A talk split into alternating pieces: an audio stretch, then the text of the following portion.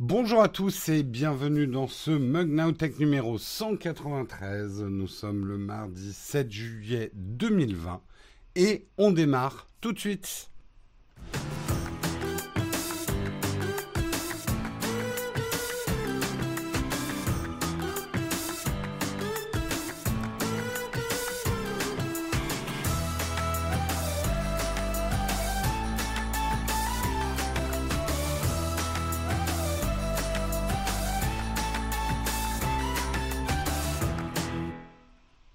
Bonjour à tous, j'espère que vous allez très bien ce matin, que vous avez passé un bon lundi et que la semaine démarre bien.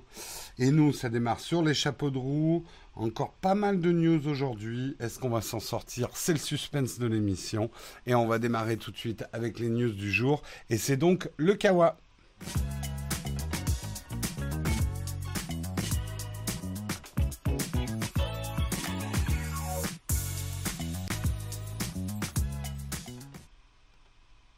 Alors, ce matin dans le Kawa, dans les news tech, alors c'est un petit peu euh, tombé euh, ce matin juste avant que je parte, et euh, l'article est un petit peu compliqué, donc je vais essayer de m'en sortir. C'est un article du New York Times. C'est sur ce qui se passe actuellement à Hong Kong. On le sait, cette semaine, les choses se sont un petit peu ah mince, il me laisse plus lire l'article. Il fallait que je paye. mince. Ah Au secours euh, Attendez, je vais essayer. Continue with Apple. Désolé, j'ai plus accès à mon article. C'est. Euh, Une petite seconde. Je, je, savais que je devais pas prendre un article du New York Times. J'allais avoir le paywall. Je vais essayer de voir si j'arrive à m'en sortir. Euh... Yep.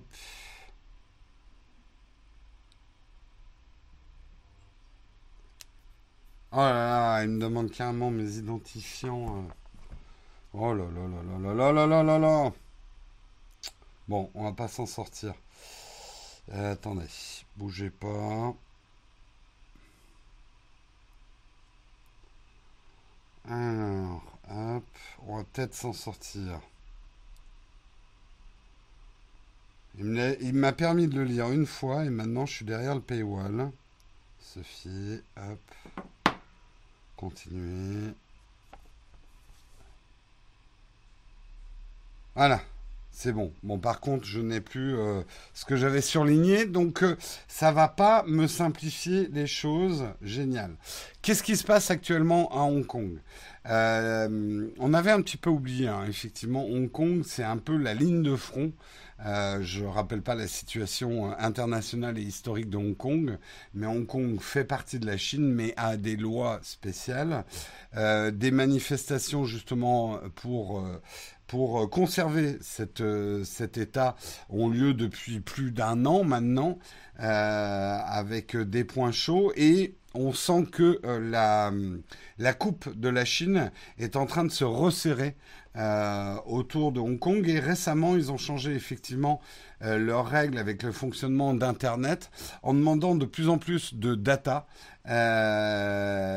sur effectivement les manifestants. On sent vraiment que euh, le, régime chinois veut euh, contrôler de plus en plus Hong Kong et étouffer, comme ils l'ont déjà fait plusieurs fois dans leur histoire, euh, des velléités d'indépendance et de différence avec la Chine.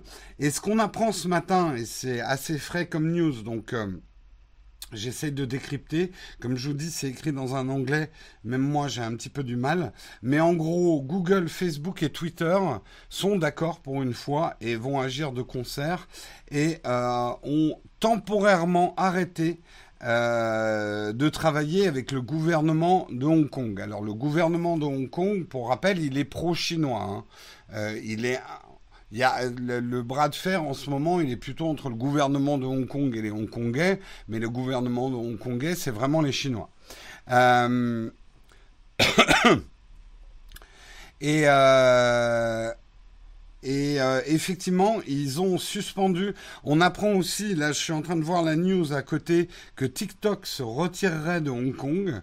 Donc les choses sont en train de bouger euh, vraiment au moment où je vous parle. Euh, c'est assez effectivement inédit que Google, Facebook et Twitter soient de concert et fassent ce genre de choses en même temps.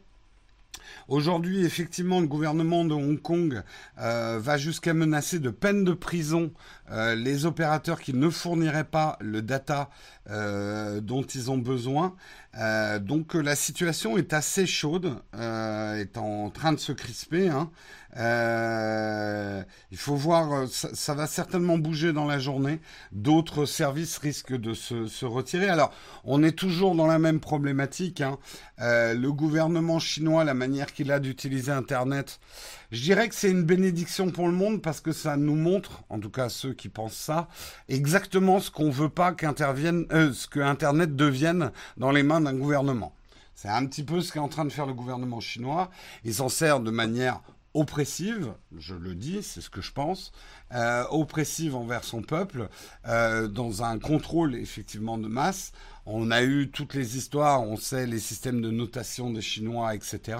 Bref, tout ce qu'on n'a pas envie de voir sur Internet, euh, la Chine est un peu en train de le faire. Et là, effectivement, Hong Kong est vraiment une ligne de front en termes de liberté individuelle et de droits de l'homme. Et euh, c'est vrai que pour les grands opérateurs type Google, Facebook et Twitter et autres, c'est toujours un point délicat. Et c'est un point délicat, c'est la, la morvonnée qui traîne, au, qui traîne au nez de l'Occident depuis plus de 30 ans. Euh, comment être bien avec la Chine parce que c'est un marché énorme et en même temps défendre ses valeurs, sachant qu'aujourd'hui, ce qui change la donne, c'est que notamment les réseaux sociaux et les grands opérateurs, enfin Google, Facebook et Twitter, sont sur la sellette aussi dans d'autres endroits du monde en termes de l'influence des réseaux sociaux dans la politique, etc. Et ils ne pourraient pas jouer deux poids, deux mesures, euh, être compliant, désolé pour mon anglicisme, avec euh, le, le, gouvernement de Hong Kong et derrière aux États-Unis euh, prôner euh, liberté d'expression et, et droits de l'homme. Mais en même temps, se priver du marché chinois, c'est se tirer une énorme balle dans le pied pour ces entreprises-là. Donc, pour l'instant, c'est temporaire. Euh, les déclarations ce matin, c'est qu'elles prennent le temps euh, de, se concerter en interne, de voir effectivement euh, ces nouvelles applications des lois hongkongaises, avec quand même des risques d'emprisonnement et d'amende extrêmement fortes si elles ne donnent pas le data au gouvernement hongkongais, donc gouvernement chinois. Euh, oui, Hong Kong, ça dure depuis 200 ans, c'est clair.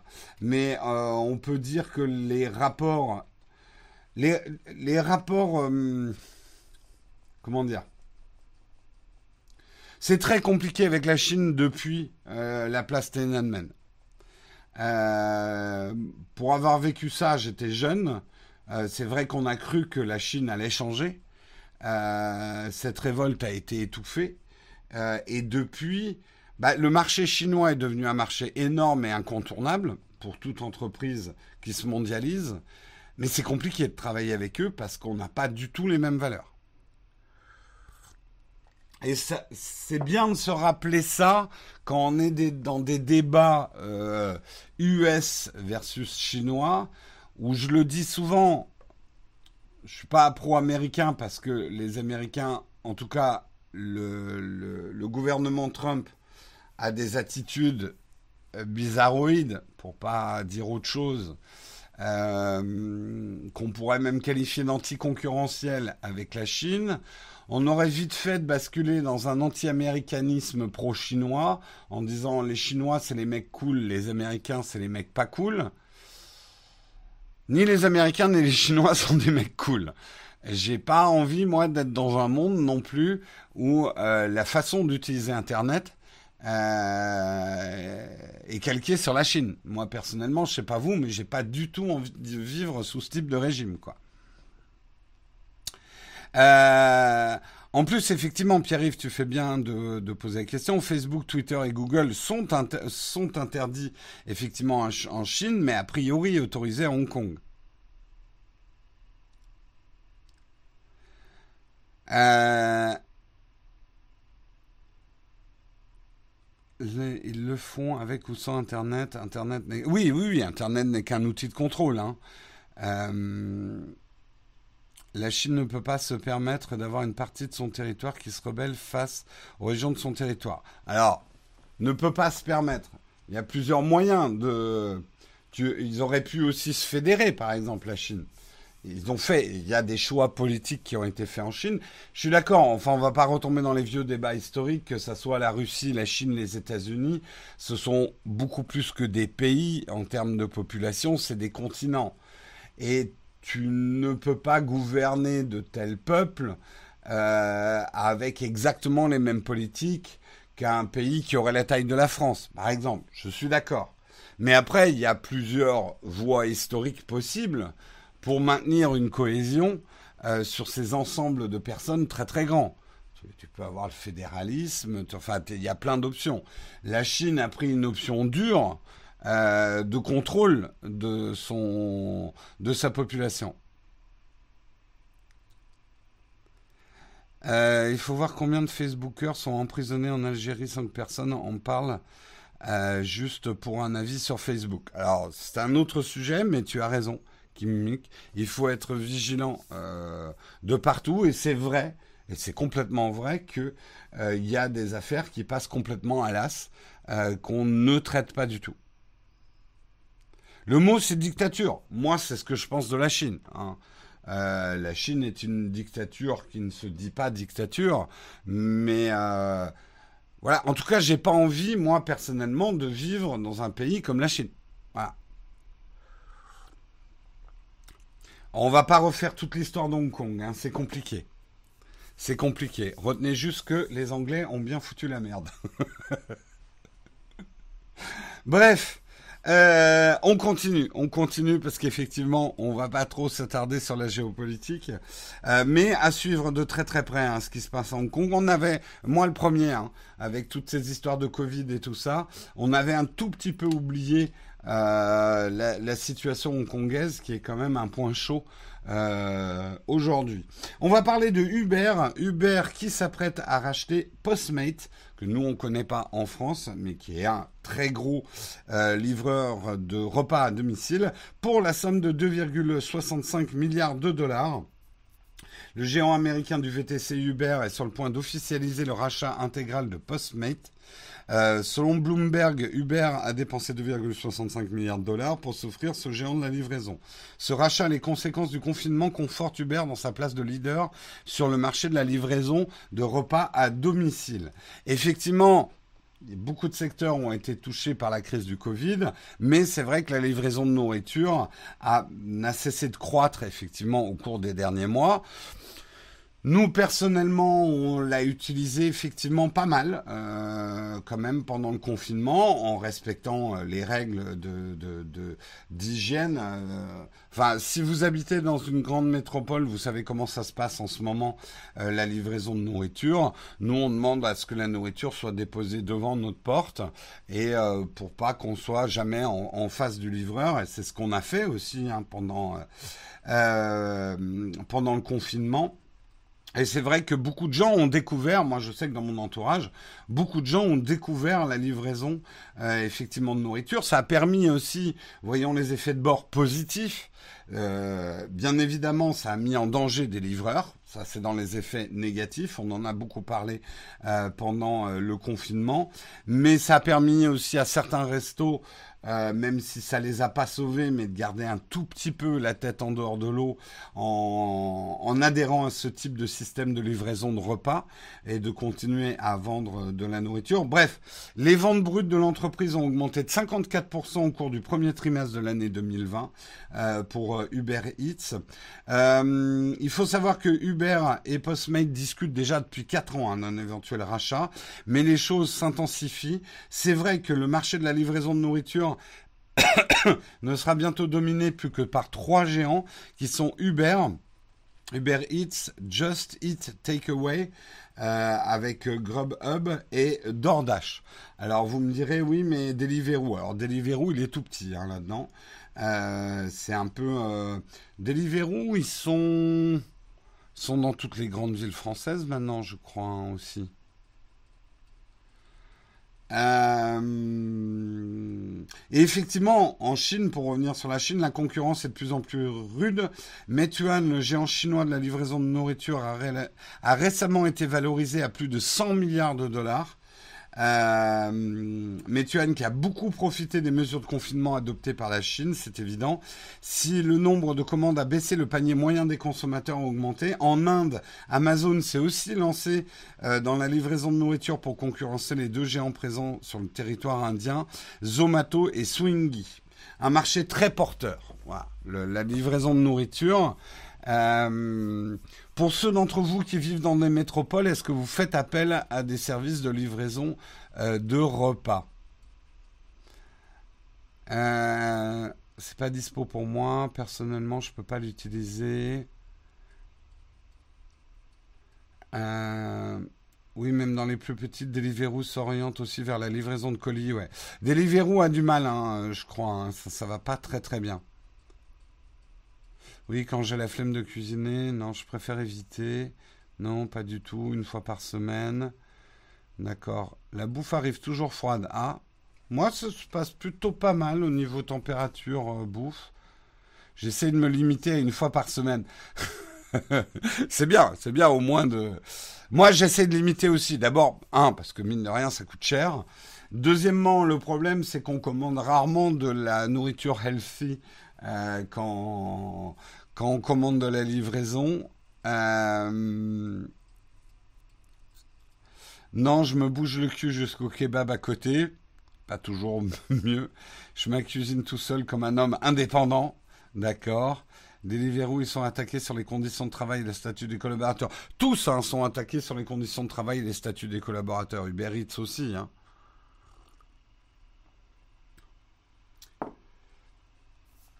Pas très écolo. À Paris, ils sont tous à vélo, hein, les livreurs. Euh, ils sont tous à vélo. Alors après, ça pose des problèmes de sécurité. Hein. Il y a beaucoup d'accidents de livreurs. Euh, mais je ne crois pas me tromper en disant qu'effectivement tous les livreurs maintenant de livraison à domicile, en tout cas à Paris, euh, sont en vélo. T'as la meilleure friterie de l'île juste en face de chez toi. Ouh là là, danger. Danger, danger. À Brest, ils sont tous en scooter, d'accord. Non, ils disent être en vélo, mais à chaque fois, ils sont en scooter. Ah bah en tout cas, à Paris, moi, je les ai toujours vus en vélo. Hein.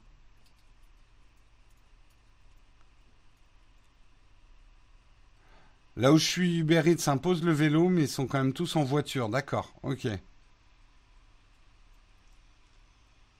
Toi, t'en vois plus en scooter qu'à vélo, Gilles? Ah, C'est marrant. En tout cas, moi, dans mon quartier, parce que dans mon quartier, il y a quelques restos qui, on va dire, traînent bien en livraison.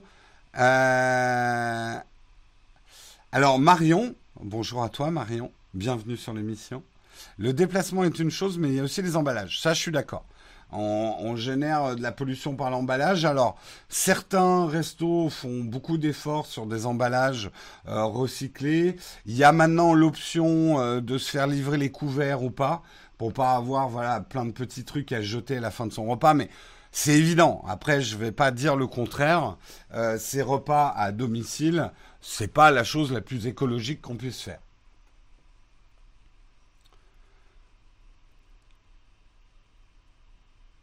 Euh, franchement, le pauvre livreur, vu les bornes de vélo, il n'y a pas moyen de se faire payer un électrique, j'imagine.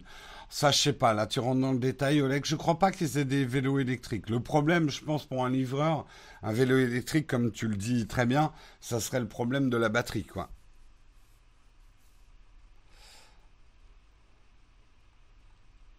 Euh, après, bon, euh, effectivement, il y a le problème écologique. Après, on peut parler effectivement des problèmes d'emploi, parce que quelque part, ça en crée, mais est-ce que c'est des bons emplois? Enfin, on peut retourner dans, tous les problèmes sociaux. On peut retourner aussi euh, pour les restaurateurs eux-mêmes. Est-ce que est-ce qu'ils y gagnent vraiment Uber Eats? Moi, je pense que ça permet à certains restaurants, je le vois à Paris, hein, je parle de mon microcosme là où j'habite, hein, voilà, c'est comme ça. Je pense que ça permet à certains restaurants d'agrandir leur zone de chalandise. Je le sais parce que je, juste à côté du bureau, on a un restaurant qui euh, livre beaucoup, euh, qui fait des ailes de poulet. Euh, et eux, ça leur a vraiment permis d'exister en dehors du marché local du quartier. ça leur permet de livrer dans tout Paris. Euh, ça leur a permis de devenir beaucoup plus euh, importants et de vraiment détendre leur zone de chalandise. Donc ça, on va dire que c'est dans les effets bénéfiques.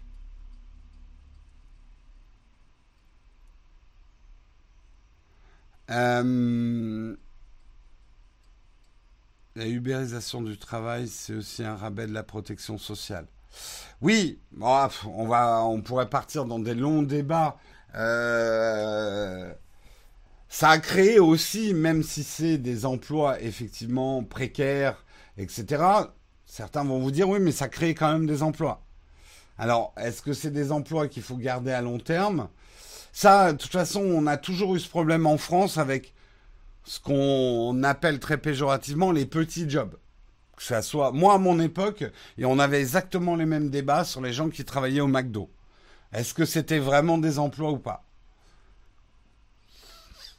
Dans d'autres pays, par exemple aux États-Unis ou dans des pays du nord de l'Europe, tous ces, jobs sont généralement très, très euh, squattés par des étudiants. Mais parce que le, travail, on va dire, ces petits jobs ont une législation euh, qu'on n'a pas en France. C'est vraiment des jobs généralement très temporaires.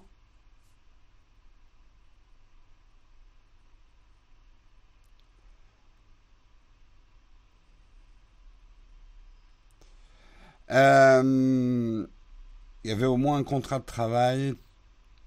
Pas tout le monde peut être un G. Oula, on est en train de partir effectivement dans un débat sur la précarité de l'emploi, euh, les CDI, euh, les contrats d'autres entrepreneurs. C'est encore une fois, hein, c'est des débats complexes. On ne peut pas donner des réponses simples à des débats complexes. pour avoir discuté, par exemple, avec certains chauffeurs Uber, etc eux, ben, ils sont plutôt contents que ça existe. D'autres, non. Euh, voilà, on peut pas dire tous les emplois doivent être des, CDI parce que beaucoup d'entreprises ne pourraient pas créer autant de CDI, ne fonctionneraient pas sur des modes de CDI. Euh, mais là, on est en train de, complètement déraper effectivement euh, dans, dans des débats sociaux, quoi. Après, moi, j'essaie de voir le bon bout de la lorgnette de la livraison des repas.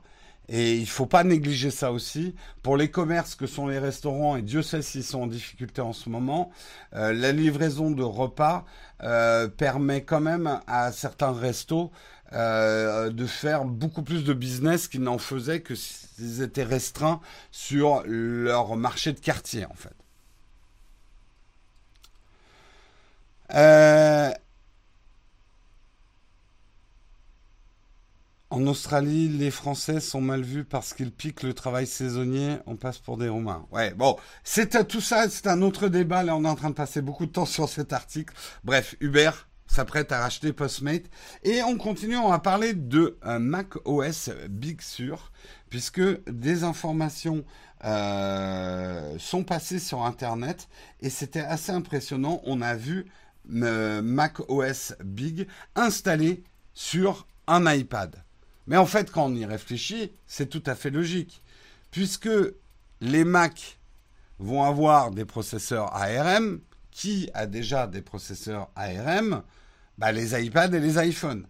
Donc, en théorie, de faire tourner Mac OS Big, et euh, je vais vous montrer, on le voit sur un iPad, built in Swift UI. Yep. Voilà, on voit effectivement sur un iPad, euh, on voit euh, Mac sur. Alors ça, ça apporte beaucoup d'eau au moulin de ceux qui disent il va y avoir une fusion et il n'y aura plus iOS et Mac OS. On aura euh, finalement un grand système et Microsoft avait raison, Apple c'est ce qu'ils vont faire.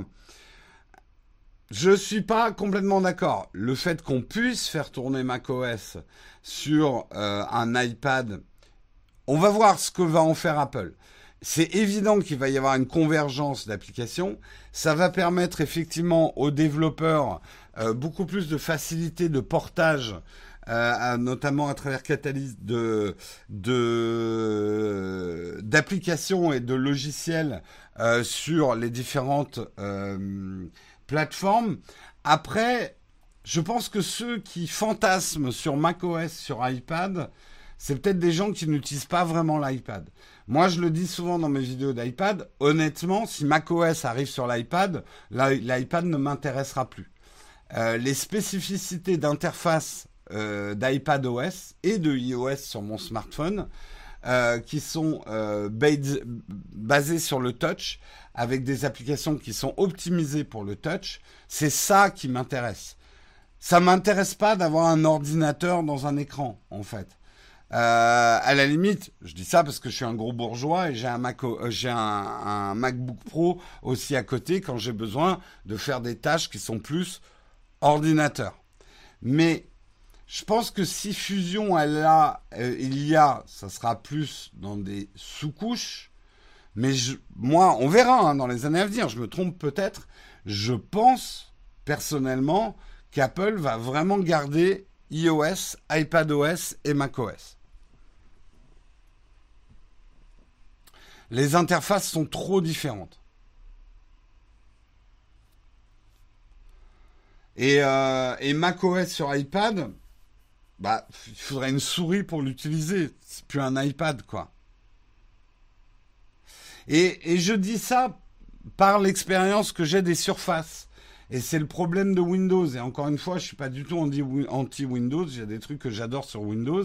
Il y a des trucs que je déteste, mais il y a des trucs que j'adore. Mais pour moi, Windows, je n'ai jamais vraiment eu la preuve, euh, et ça date d'un certain nombre d'années, quand Microsoft a dit on va faire un Windows qui marche aussi bien en touch qu'avec un clavier souris, pour moi, la démonstration n'est toujours pas faite. Et je, le dis, c'est dans mon expérience Surface, euh, l'utilisation de Windows en touch n'est pas agréable du tout. Elle n'est pas optimisée du tout. Euh, et c'est pour ça que je dis que les surfaces sont des super petits PC avec un écran détachable, mais aucunement des tablettes, qui font aussi PC.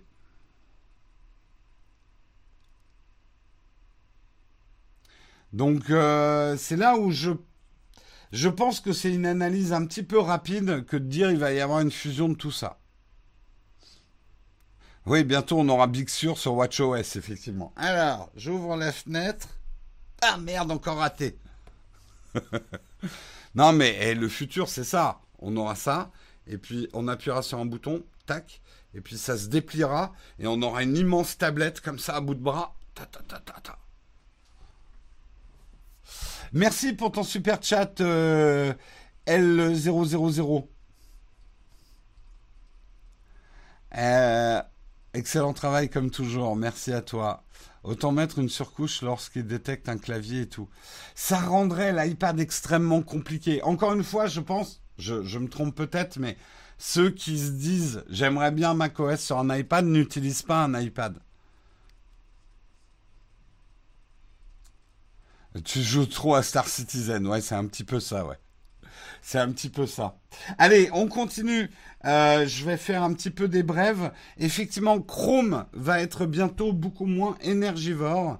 Il semblerait que euh, Google œuvre pour Chrome arrête de vider la batterie des smartphones et des ordinateurs portables. Une des solutions envisagées est de modifier plusieurs éléments de JavaScript sur les onglets en arrière-plan. Les premiers essais réalisés en interne auraient permis de prolonger l'autonomie de la batterie euh, d'un PC de deux heures. Alors, il faut lire l'article. C'était euh, des tests qu'ils ont fait dans certaines conditions. Euh, parce que lors de ce test, Google aura ouvert pas moins de 36 onglets aléatoires ainsi qu'une page vide à l'écran. Et s'ils font le même exercice avec une page, par exemple, qui affiche une vidéo YouTube, on gagne une demi-heure, ce qui est pas mal. Tout est bon à gagner effectivement sur la batterie. Euh, une différence importante qui pourra encore s'accentuer lors d'une utilisation réelle. Les bienfaits de la solution envisagée par Google pour réduire l'impact de Chrome sur les batteries de PC et de smartphone semblent être tout de même un petit peu limités mais c'est mieux que rien. Donc voilà. Euh, Chrome et optimisation. Alors là, il y en a qui tombent des nues.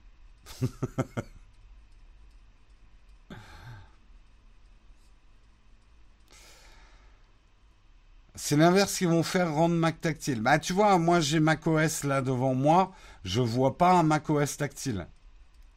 Je ne vois pas une utilisation propre de macOS en tactile. Mais je me trompe peut-être, on verra. Euh, de façon maligne de présenter des choses, faire gagner deux heures sur les trois que le truc fait perdre en vrai. C'est pas faux. C'est pas faux. De toute façon, effectivement, les enjeux de consommation de batterie, je lisais un article, je ne vous l'ai pas fait, mais euh, ce sera peut-être intéressant de revenir un jour avec vraiment des spécialistes, des scientifiques sur les batteries qui disent Ouh là là, les batteries qui vont durer une semaine, on n'y est pas encore on commence à savoir faire dans les labos, mais vous n'allez pas avoir ça sur vos, vos devices l'année prochaine.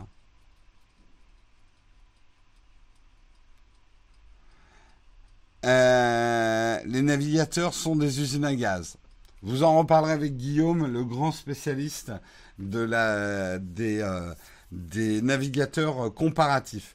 Autre news, autre brève, la Xbox Series X, Series X, eh bien la conférence euh, Xbox Game Xbox Game Showcase 2020 a été officiellement datée. Alors prenez vos tablettes, vos post-it pour noter la date. Le prochain événement consacré au jeu Xbox Series X aura bien lieu à la fin du mois de juillet, très précisément le jeudi 23 juillet à partir de 18h heure de Paris. Euh, on peut se demander effectivement si Microsoft va parler de la date de sortie officielle de la Xbox Series X au cours de cet événement en ligne. Euh, pourquoi il m'a mélangé ça avec un article d'Elon Musk? Enfin voilà, en tout cas c'était juste pour vous donner la date. Euh, effectivement, on attend la réponse du berger à la bergère de Xbox euh, par rapport aux annonces Sony qui ont eu lieu il y a quelques temps. Ça va être beaucoup suivi. Toujours effectivement les teams Xbox et les teams PS euh, nanotube en carbone, écoute, on verra. On verra effectivement. A priori, normalement, cette conférence va surtout être orientée autour des jeux qu'il va y avoir sur la Xbox. Mais il est possible aussi, effectivement, que Microsoft...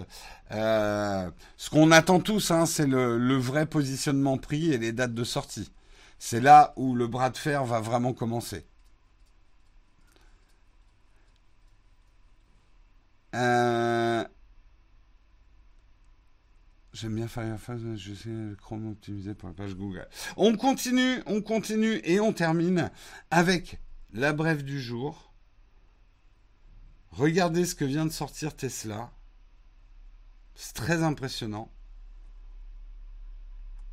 Voilà, le nouveau produit Tesla que vous pourrez vous acheter, on parlera du prix tout à l'heure, euh, que vous allez pouvoir vous acheter, est un magnifique euh, et pas vulgaire du tout euh, boxeur en satin rouge avec sexy écrit sur les fesses. Super, c'est la classe absolue. Alors, qu'est-ce que c'est que cette histoire? Est-ce que Elon Musk refait le coup du lance-flamme qui n'est pas un lance-flamme? Ça fait bien beau, enfin, on est bien d'accord. Euh, donc, qu'est-ce que c'est que cette histoire? C'est encore une bonne blague de notre ami Elon Musk, puisqu'ils ont mis en vente un mini short en satin rouge, criblé du mot sexy. Euh, derrière cette sortie, c'est une blague d'Elon Musk à l'encontre des spéculateurs. Elon Musk n'aime pas les spéculateurs, surtout ceux qui veulent s'enrichir en prédisant la mort de Tesla. Aujourd'hui, l'action du constructeur vaut plus de 1200 euh, dollars et sa capitalisation dépasse les 200 milliards de dollars. Alors, qu'est-ce que Elon Musk? Ça mérite deux mots d'explication. Qu'est-ce que Elon Musk n'aime pas? Il n'aime pas euh, quand on dit ceux qui spéculent et s'enrichissent en prédisant la mort de Tesla. Il y a un fonctionnement à la bourse que moi-même j'ai parfois du mal à comprendre. C'est euh, euh, le short selling. Alors justement, vous commencez à comprendre pourquoi il a sorti un short. Short selling. Le short selling, c'est un moyen de gagner de l'argent en misant sur la baisse des actions.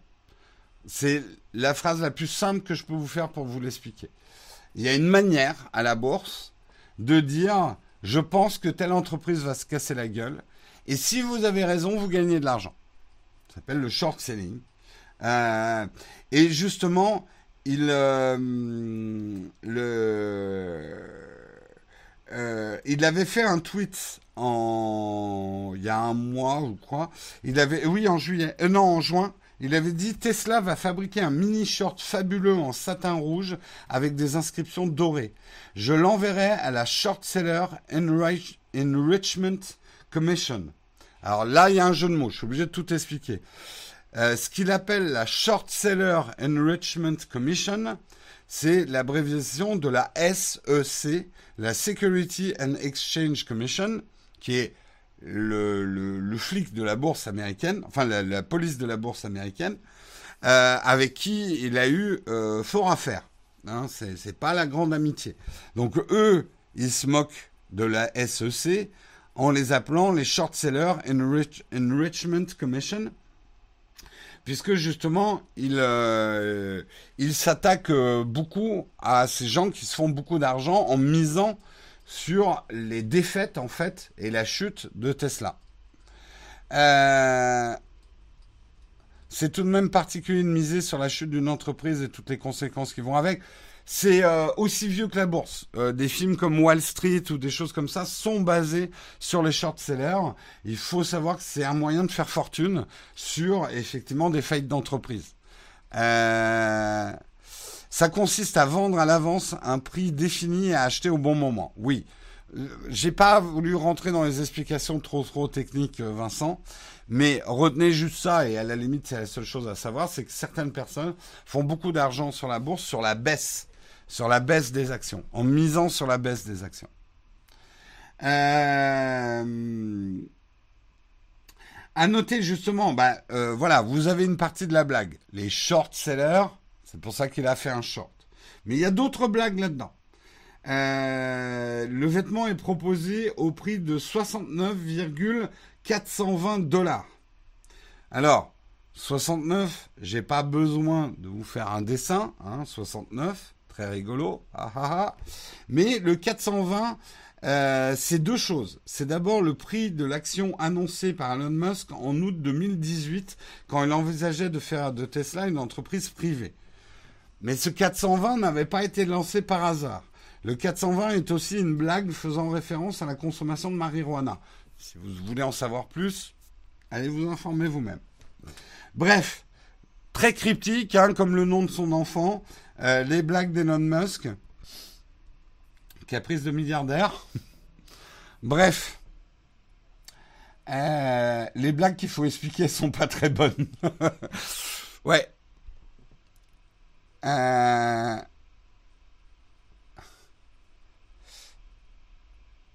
comment il te paye si tu as raison? Oula, ouais, non mais Vaya, justement, enfin, si vous êtes informé de ce que c'est que le short selling, euh, si vous êtes intéressé de ce que c'est que le short selling, je vous conseille d'aller vous informer. Parce que je risque de me tromper en vous l'expliquant. Moi, j'ai à peu près compris, mais j'ai tout de suite oublié après avoir lu. Euh, il faudrait que je relise.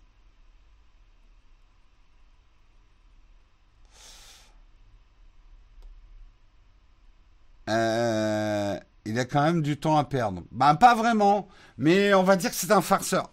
Ce qu'il y a de rafraîchissant dans ce que fait Elon Musk, c'est qu'il fait des choses que effectivement d'autres n'auraient pas osé.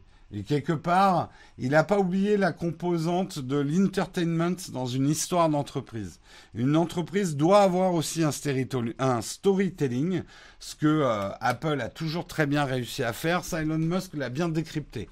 Et il construit comme ça des légendes, des histoires autour de Tesla, parce qu'il a compris que c'est une manière aussi d'inscrire sa marque dans l'histoire. Donc euh, c'est pas complètement futile et pas complètement pas calculé de sa part. Par contre, c'est pas très classe, ça c'est sûr.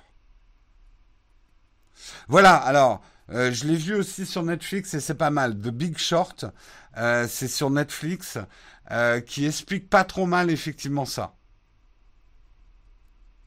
Euh, oui, aussi Sexy, j'ai oublié de préciser, Sexy qui est écrit euh, sur le, le, short, euh, c'est aussi les lettres de chaque modèle de Tesla.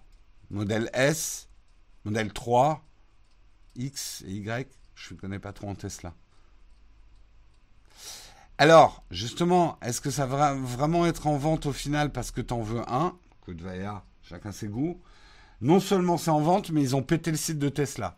Ça s'est vendu comme des petits pains.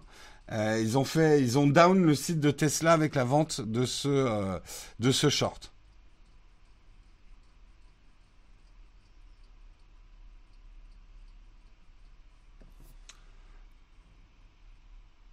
C'est un très bon troll. C'est un peu vulgos quand même, mais bon. Voilà, c'était en tout cas les news du jour. On va passer à la tartine, on va revenir, euh, puisque, à raison, j'avais traité le sujet peut-être un petit peu par-dessus la jambe hier, mais on avait quand même un mug qui était très dense et très polémique, pour pas dire autre chose hier. Mais j'avais un peu parlé effectivement euh, du maire de Grenoble, euh, Éric Piolle, et de sa réaction sur la 5G, ça sert qu'à regarder le porno dans les ascenseurs.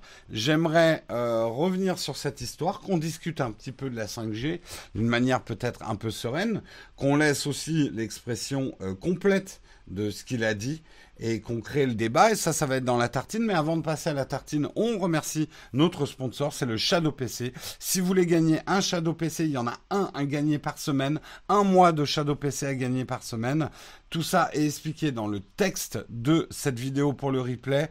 Notre Nightbook notre Night Boot chéri euh, dans la chatroom vient de vous expliquer également comment jouer. Donc bonne chance à tous et rendez-vous. Euh, Rendez-vous vendredi pour le tirage au sort. On passe tout de suite à la tartine.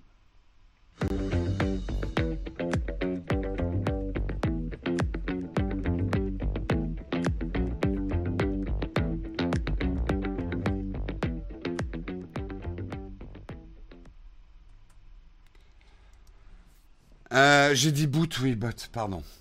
Euh, il faut que je me renseigne sur les ventes face de Elon, un moyen que ça devienne collector. Oui, possible. Hein. Je sais que déjà son, euh, son lance-flamme se vend pas mal aux enchères hein, maintenant. Euh, alors, parlons effectivement de ce qui s'est passé hier, de ce qui s'est dit. Non, c'était hier ou avant-hier. Euh, la 5G sert-elle grosso merdo à regarder des films porno en HD même quand vous êtes dans un, ascenseur On a effectivement beaucoup parlé de cette phrase que euh, le maire écologiste Éric Piolle de Grenoble, qui était l'invité du grand jury, a sorti en direct sur LCI, où il a dit effectivement la 5G, ça sert à regarder du porno dans les ascenseurs, puisque effectivement et c'est là où il faut euh, mettre la phrase dans son contexte, il expliquait pourquoi, pour lui, la, le déploiement de la 5G était un danger écologique non nécessaire et qu'on ferait mieux d'utiliser l'argent du déploiement de 5G pour assurer une couverture 4G déjà euh, dans d'autres régions de France. Alors, Effectivement, lui-même hein, reconnaît euh, a posteriori que sa phrase était un peu choc. Et euh, effectivement, il sait lui-même que la 5G ne sert pas qu'à ça. Il n'a pas tort, mais il n'a pas complètement raison non plus, à mon avis. Mais après, je prendrai votre avis aussi. Effectivement, son point de vue se défend, mais il est un petit peu facile de dire, plutôt que de mettre de la 5G, mettons de la bonne 4G partout. Je suis de, remonté il y a quelques mugs. Moi-même, je disais ce genre de choses. Avant de mettre de la 5G, on aimerait bien avoir de la 4G dans le métro. Ça y est, on l'a. Euh, en fait, les enjeux de la 5G ne peuvent pas être entièrement considéré. Enfin, je pense qu'il y a deux composantes importantes dans la 5G qui sont occultées par ce type de raisonnement. Le premier, c'est la concurrence mondiale. Qu'on le veuille ou non, la 5G est en train de se déployer dans le monde. Est-ce qu'on a vraiment envie que la France soit un des seuls pays au monde, occidental riche, j'entends, où il n'y ait pas la 5G Je pose la question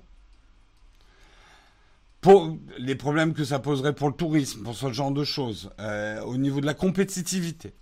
La deuxième chose, c'est qu'il y a certains secteurs de l'industrie qui ont besoin de la 5G, c'est-à-dire une transmission beaucoup plus rapide euh, des informations, multiplié par 10 le volume des données et de 10 à 100 la vitesse de transmission.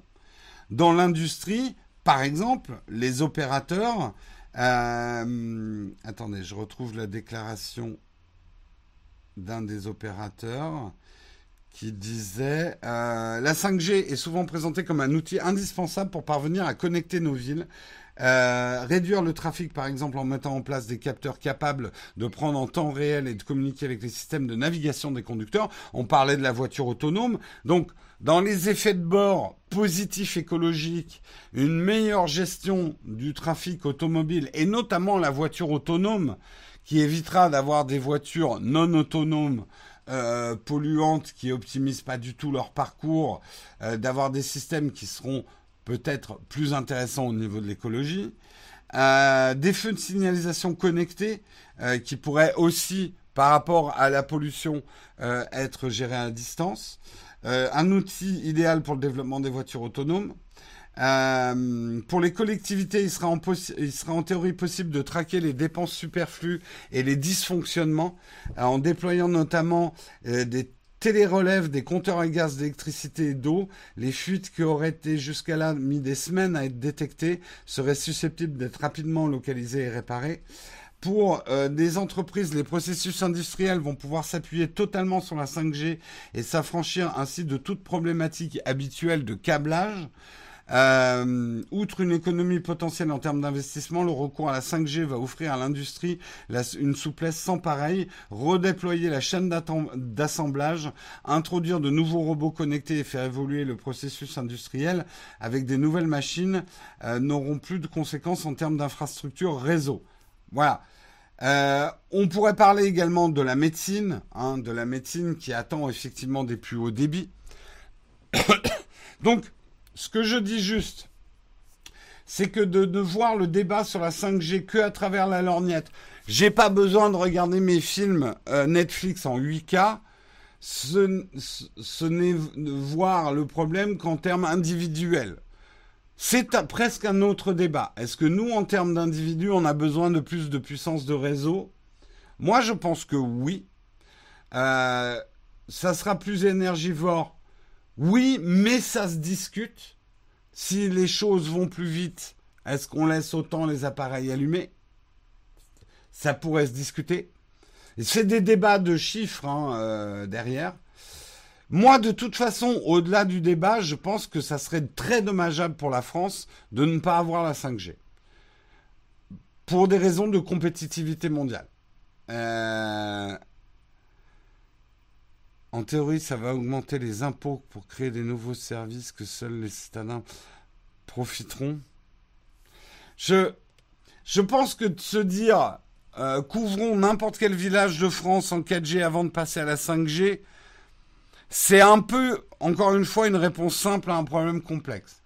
On sait que la couverture de certaines zones en France est compliquée pour peu d'utilisateurs. Ça crée des inégalités.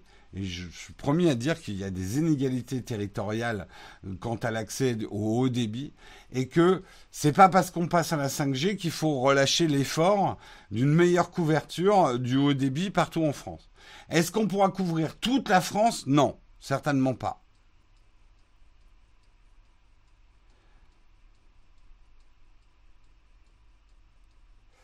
Euh, 90% des industriels, merci de ne pas faire payer aux particuliers. Parler de la 4G partout avant de rassembler beaucoup est un faux dilemme, parce que le développement de la 5G empêche de déployer la 4G. C'est un peu mon propos.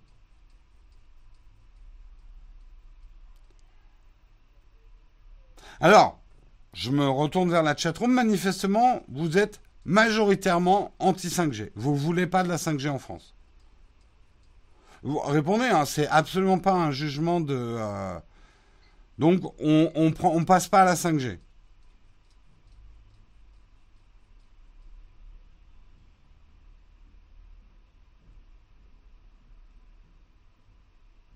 Non, c'est très bien. Ben, je sais pas, là, il y, a cinq minutes, je lisais euh, le chat et, et c'était plus euh, anti-5G. Là, c'est plutôt pro-5G.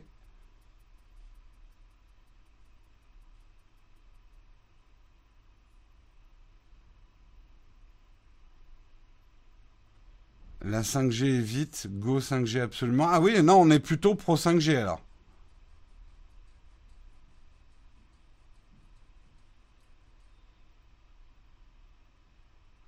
Mais comme pour la 4G, en fait, moi, euh, je, me souviens des débats quand la 4G est arrivée, c'était un peu les mêmes. Est-ce qu'on a vraiment besoin de la 4G Aujourd'hui, est-ce qu'on aurait envie de retourner à la 3G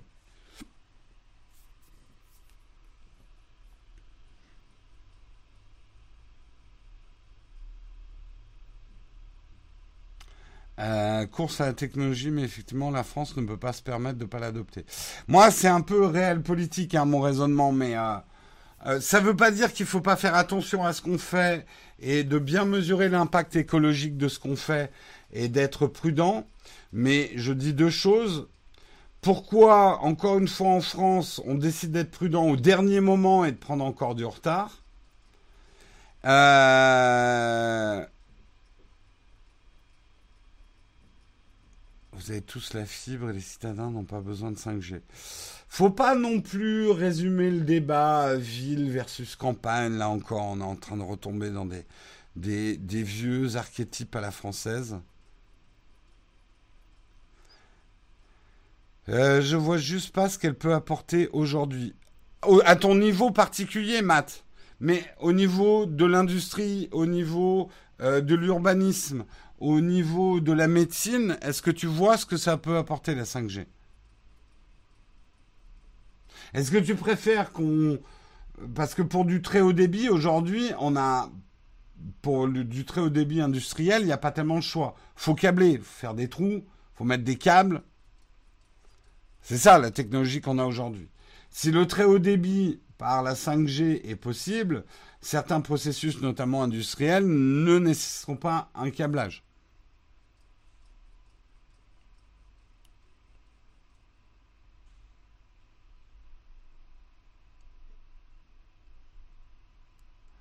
Je suis en ville et j'ai pas la fibre.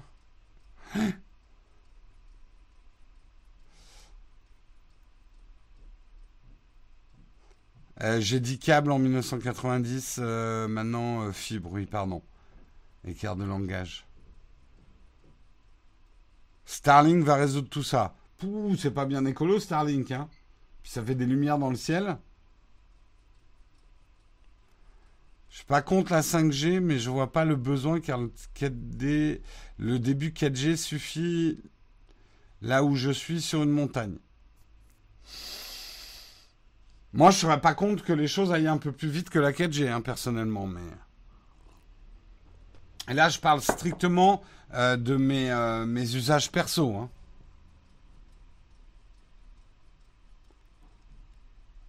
Je pense qu'il faudra faire comme en Suisse, installer la 5G dans les endroits encore mal connectés. Alors je suis, je voudrais pas dire de conneries. Je suis pas sûr que la 5G permette un meilleur maillage du, territoire que la 4G. Euh, je, je, peux vous pronostiquer que dans quelques années, on se retrouve et on aura le débat. Mais pourquoi on passe à la 6G alors qu'on n'a même pas la 5G partout en France?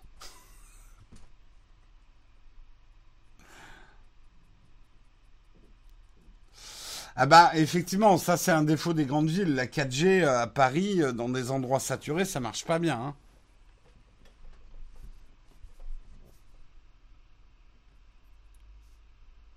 Tu utiliserais la 5G pour bosser depuis chez toi, Jérôme? Écoute, tout ce que je peux te dire, Étienne, c'est que depuis qu'il y a la 4G et, a fortiori, la 5G, c'est mon plan B.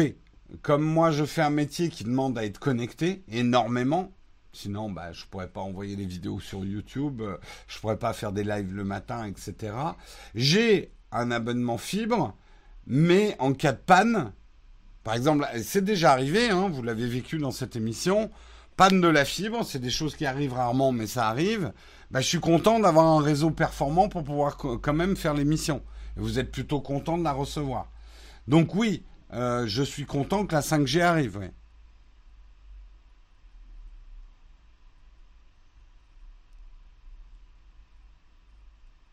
Le refus de la 5G est en partie basé sur des peurs injustifiées. Il faut laisser les peurs s'exprimer, mais j'ai bien peur que dans l'expression de ces peurs, on a beau présenter des rapports entre guillemets, les anti-5G vont toujours te dire oui, mais il y a un autre rapport, il y a un autre rapport qui montre bien en preuve euh, des, des, de la dangerosité de la 5G. Euh, on a vu, alors je mets pas tout le monde dans le même panier, hein, je suis pas en train de dire que les anti-5G croient que la 5G transmet le coronavirus, mais comme toute nouvelle technologie qui arrive, et c'est un débat sain, hein, je ne suis pas en train de dire que vous avez tort d'être anti-5G, je suis juste en train de relativiser. Chaque fois qu'une nouvelle technologie arrive, un débat s'installe, des peurs se réveillent. Il faut vraiment un jour que je retrouve ces articles que j'avais lus sur l'arrivée du téléphone en France et les réactions des gens sur l'arrivée du téléphone en France. C'est très vieux, hein, mais c'est incroyablement contemporain, la peur des gens. Il y avait euh, les câbles téléphoniques euh, vont euh, vont transmettre des maladies qui vont se propager, c'est scientifiquement prouvé. les gens ne vont plus se parler et ne vont plus se voir, ils vont rester cloîtrés chez eux.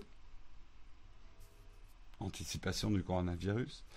Euh, l'appauvrissement du langage euh, à cause du téléphone, parce que les gens ne sauront plus écrire. Il n'y a pas que du faux, hein, d'ailleurs, dans ces peurs. Hein. Il y a des choses qui se sont passées, mais c'est toujours un petit peu la même chose. Ah oui, euh, moi je me souviens très bien dans les années 90, j'avais même un pote qui refusait de venir chez moi parce qu'on avait un téléphone sans fil et que ça donnait le cancer.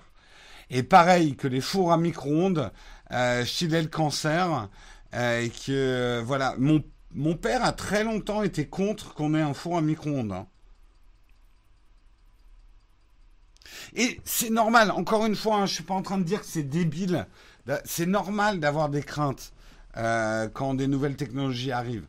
Euh, on pourrait discuter très longtemps sur la notion de progrès et de technologie, qui ne sont pas forcément deux choses complètement équivalentes.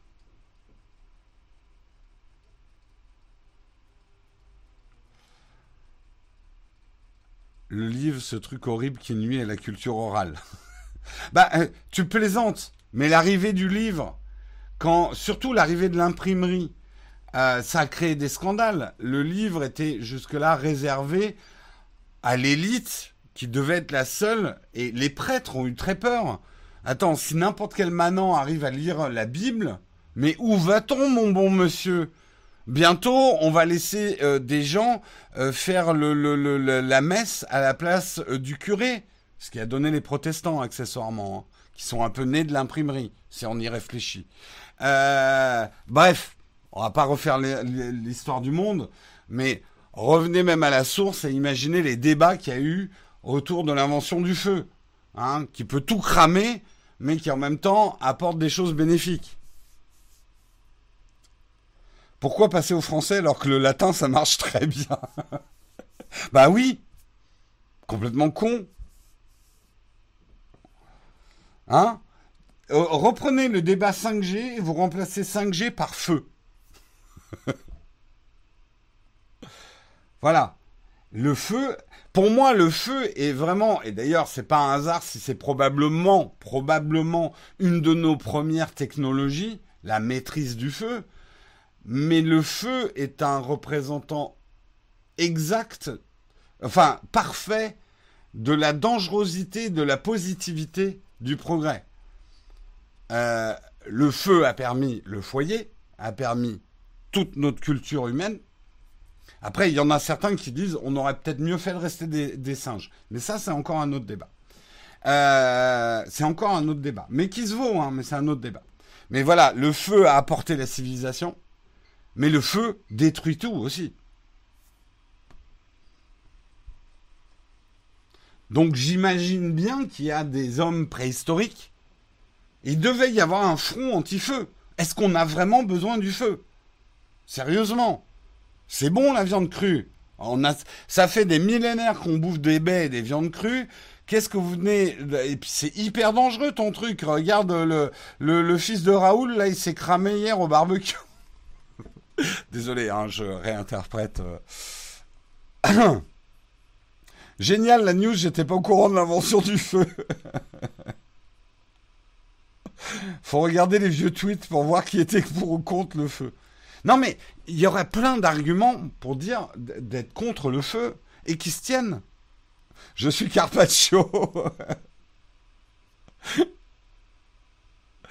Je suis pour me passer du feu, mais laissez-moi mon radiateur. Alors, ça devient n'importe quoi. Oui et non, parce que finalement, le feu a probablement été le premier débat technologique. Est-ce qu'on est qu'on fait bien de, de, prendre ce truc-là Team Tartar. Il y a encore des réfractaires au feu. Donc, ça peut vous paraître débile comme analogie, mais c'est intéressant. Euh, je me souviens de mon prof de philo, et après j'arrêterai là, il est 9h01 et il faut qu'on passe au camp de fac. Prof de philo qui nous avait sorti un texte aussi d'un écrivain, il faudrait que je retrouve, qui était contre le taille-crayon. Qui disait que c'était une invention complètement inutile, le taille-crayon, puisqu'on pouvait très bien tailler son crayon avec son canif. Selon quoi il n'avait pas complètement tort. Euh... Ouais, enfin, ceux qui ont refusé le feu sont sûrement plus là pour en parler 100 000 ans plus tard. Oui, mais on peut porter leurs paroles. Euh... le taille crayon, cette invention des chétades. Non, mais encore une fois, les peurs sont légitimes. Je suis pas en train de dire que c'est débile d'avoir peur. Je suis pas technophile au point de dire que euh, les gens qui ont peur des nouvelles technologies ont tort. C'est bien que ce débat ait lieu.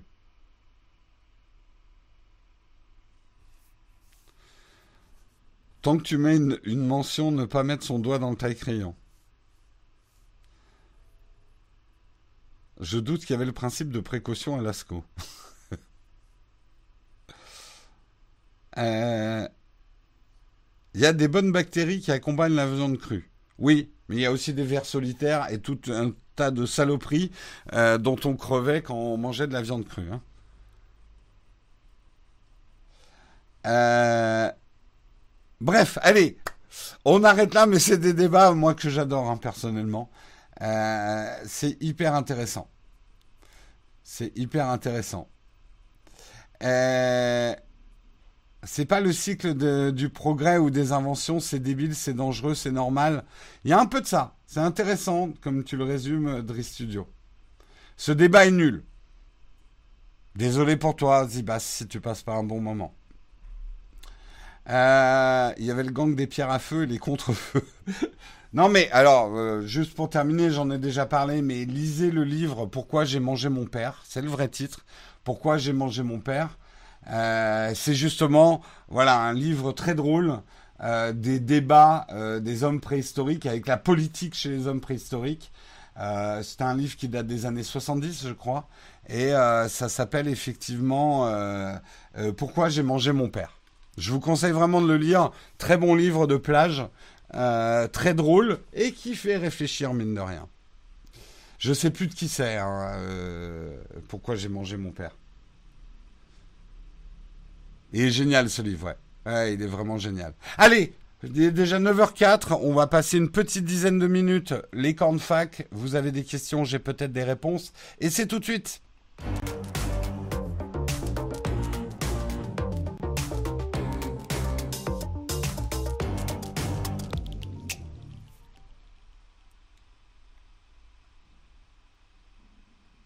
Effectivement, il y a eu un film d'animation euh, avec euh, Jamel sur pourquoi j'ai mangé mon père.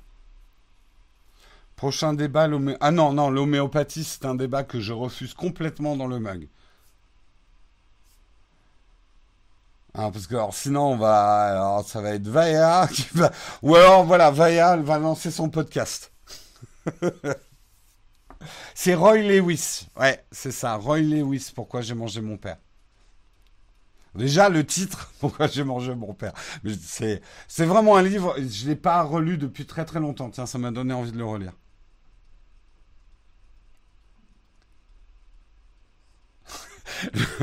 J'aime beaucoup euh, Luc. L'homéopathie, on peut en parler, mais à petite dose. C'est très bon.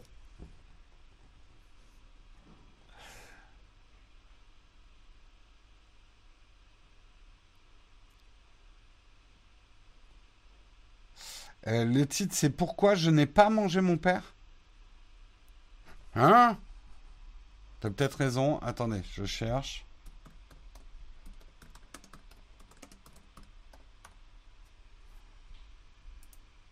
Euh, non, moi j'ai bien pourquoi j'ai mangé mon père.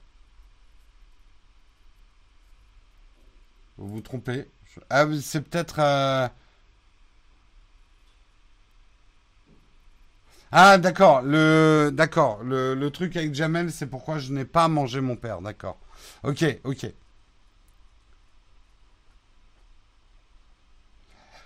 Euh, est-ce qu'il y a d'autres questions qui ne portent pas sur le cannibalisme et l'homéopathie?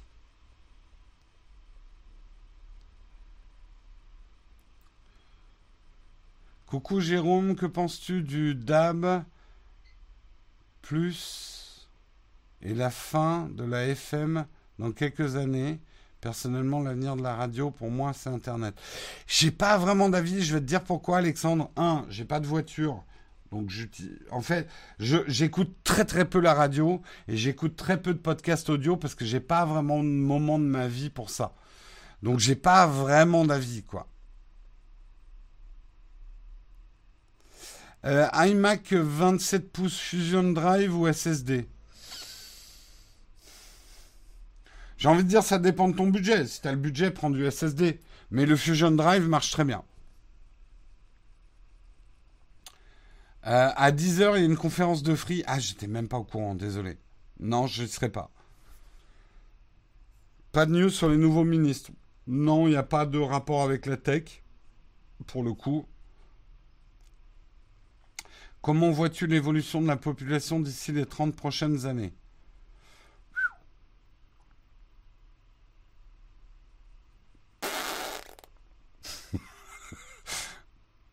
Pas trop. Euh, quel néobanque tu préconises pour la gestion d'une entreprise? Écoute, je voudrais pas donner de mauvais conseils, il y en a plein qui existent. Moi, tout ce que je peux te dire, c'est que j'utilise Conto et j'en suis content. Voilà. Mais je ne sais pas si c'est mieux ou moins bien que d'autres. Euh, simplement, moi, les démarches étaient vraiment rapides et simplifiées euh, pour ouvrir un, compte pro dont j'avais besoin pour déposer les statuts d'entreprise. Donc euh, voilà, j'ai regardé rapidement un comparatif et Conto était le mieux adapté pour moi.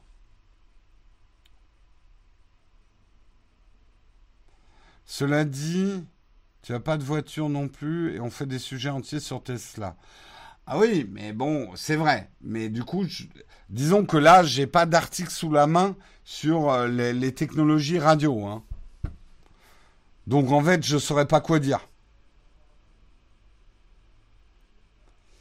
Euh, qu'est-ce que tu penses du label Dolby Atmos? J'ai l'impression que la techno est top, mais le label est distribué à tort et à travers.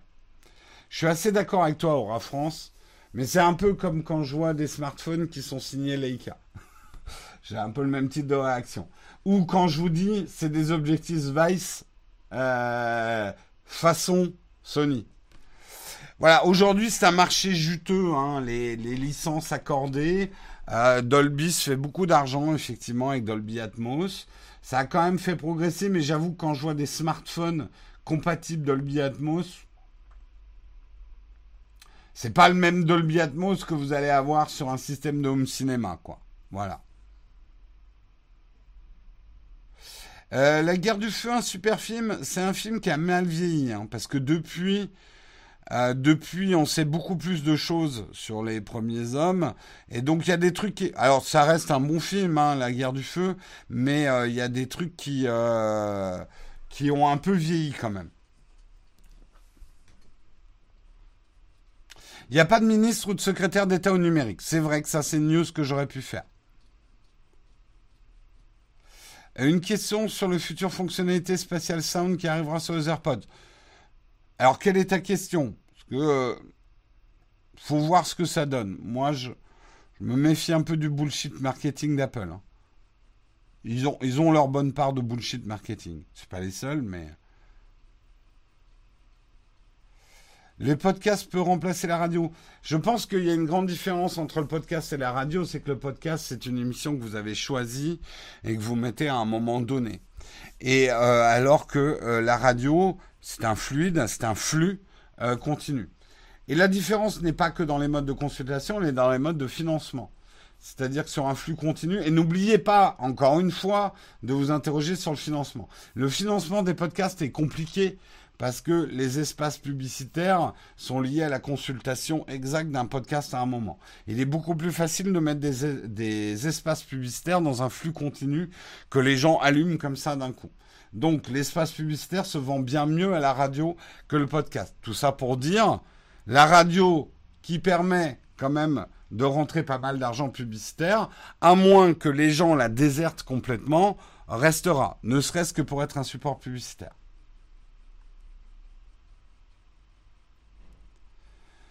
La VOD, euh, je, suis tout à fait d'accord, la VOD ne tuera pas la télé. Hein. Hmm. Pourquoi? Parce que dans votre vie, vous avez deux moments.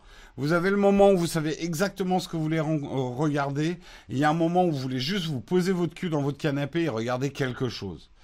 Et ça, ça peut être fatigant de devoir choisir. Et on connaît tous hein, sur Netflix. Ouais, je sais même pas ce que j'ai envie de regarder. On passe une heure à tourner sur Netflix.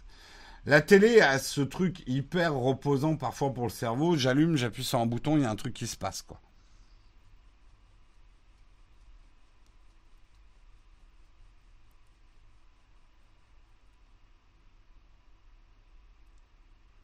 Ce qui est dommage, c'est la principale question posée par la 5G n'est pas la santé, mais le coût énergétique du flux de données croissant sur le réseau sans fil. Je pense que, un, tu as raison, mais que deux, est-ce que de stopper la technologie, euh, parce que quelque part le raisonnement, pourquoi on n'est pas, pourquoi on reviendrait pas à la 3G pour consommer encore moins de data? Pourquoi on n'arrêterait pas de streamer pour consommer moins de data? Et, et c'est souvent l'écueil de ce genre de débat, c'est qu'on tombe finalement sur l'écueil de, de pas mal de discussions écologiques extrêmes. Faut tout arrêter à un moment. Moi, je pense que je préfère en tout cas une, euh, une il faut qu'il y ait une écologie de réflexion et de mise en garde sur les usages, mais je pense aussi que l'écologie doit passer est un facteur de progrès. Je m'explique. Moi, je pense que par exemple, pourquoi on ne réfléchirait pas à l'augmentation de l'énergie en termes de coûts pour les particuliers? Alors là, être l'émeute ça va être l'émeute, chaque augmentation de l'énergie. Euh, et du coup, pour que ça soit plus rentable pour les particuliers et les entreprises, alors parlons juste des entreprises, comme ça vous allez éviter de me sauter dessus. Euh, euh, faisons, payer plus cher l'énergie aux entreprises. Et du coup, par exemple, les data centers auront vraiment un intérêt économique à développer des data centers qui consomment de moins en moins d'énergie.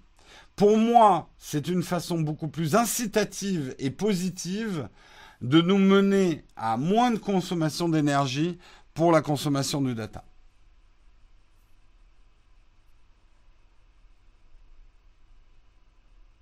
Jérôme, ta proposition, c'est ce qui a fait naître les Gilets jaunes. Je sais. Si on fait payer plus cher les entreprises. Euh, le problème, je vais vous dire, là, on en est, à deux commentaires près de. De toute façon, il n'y a pas de solution.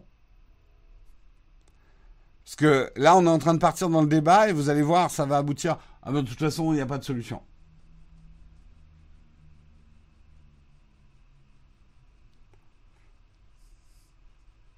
Ça aura surtout pour effet que les data centers seront délocalisés. Mais non, on les interdira de se délocaliser. Mais voilà, moi je suis peut-être un gros naïf bisounours. Hein, euh, euh, attendez, c'est quoi les, gros mots, les, les, les trucs qu'on me traite de bisounours, crédule, euh, optimiste, aveugle, bobo, hipster, parisianiste. Et ça, c'est les gentils. Hein.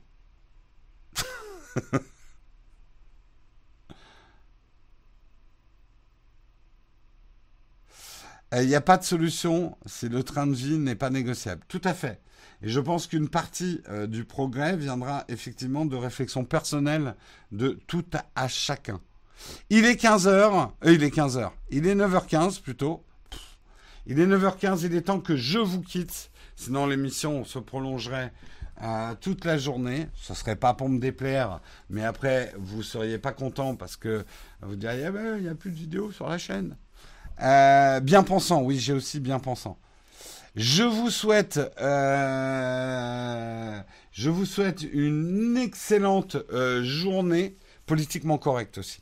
je vous souhaite une excellente journée à tous. Vous retrouverez Marion demain matin, Guillaume jeudi matin et moi vendredi matin dans le mug. Ce soir, je suis pas encore sûr de pouvoir faire du Twitch. Mais euh, guettez, guettez le Twitch euh, Naotech QG. Je jouerai peut-être Bert ce soir. Je ne peux pas vous l'affirmer à 100% parce que pas mal de travail. Je vous souhaite une excellente journée à tous. Courage, force et honneur. Ciao tout le monde.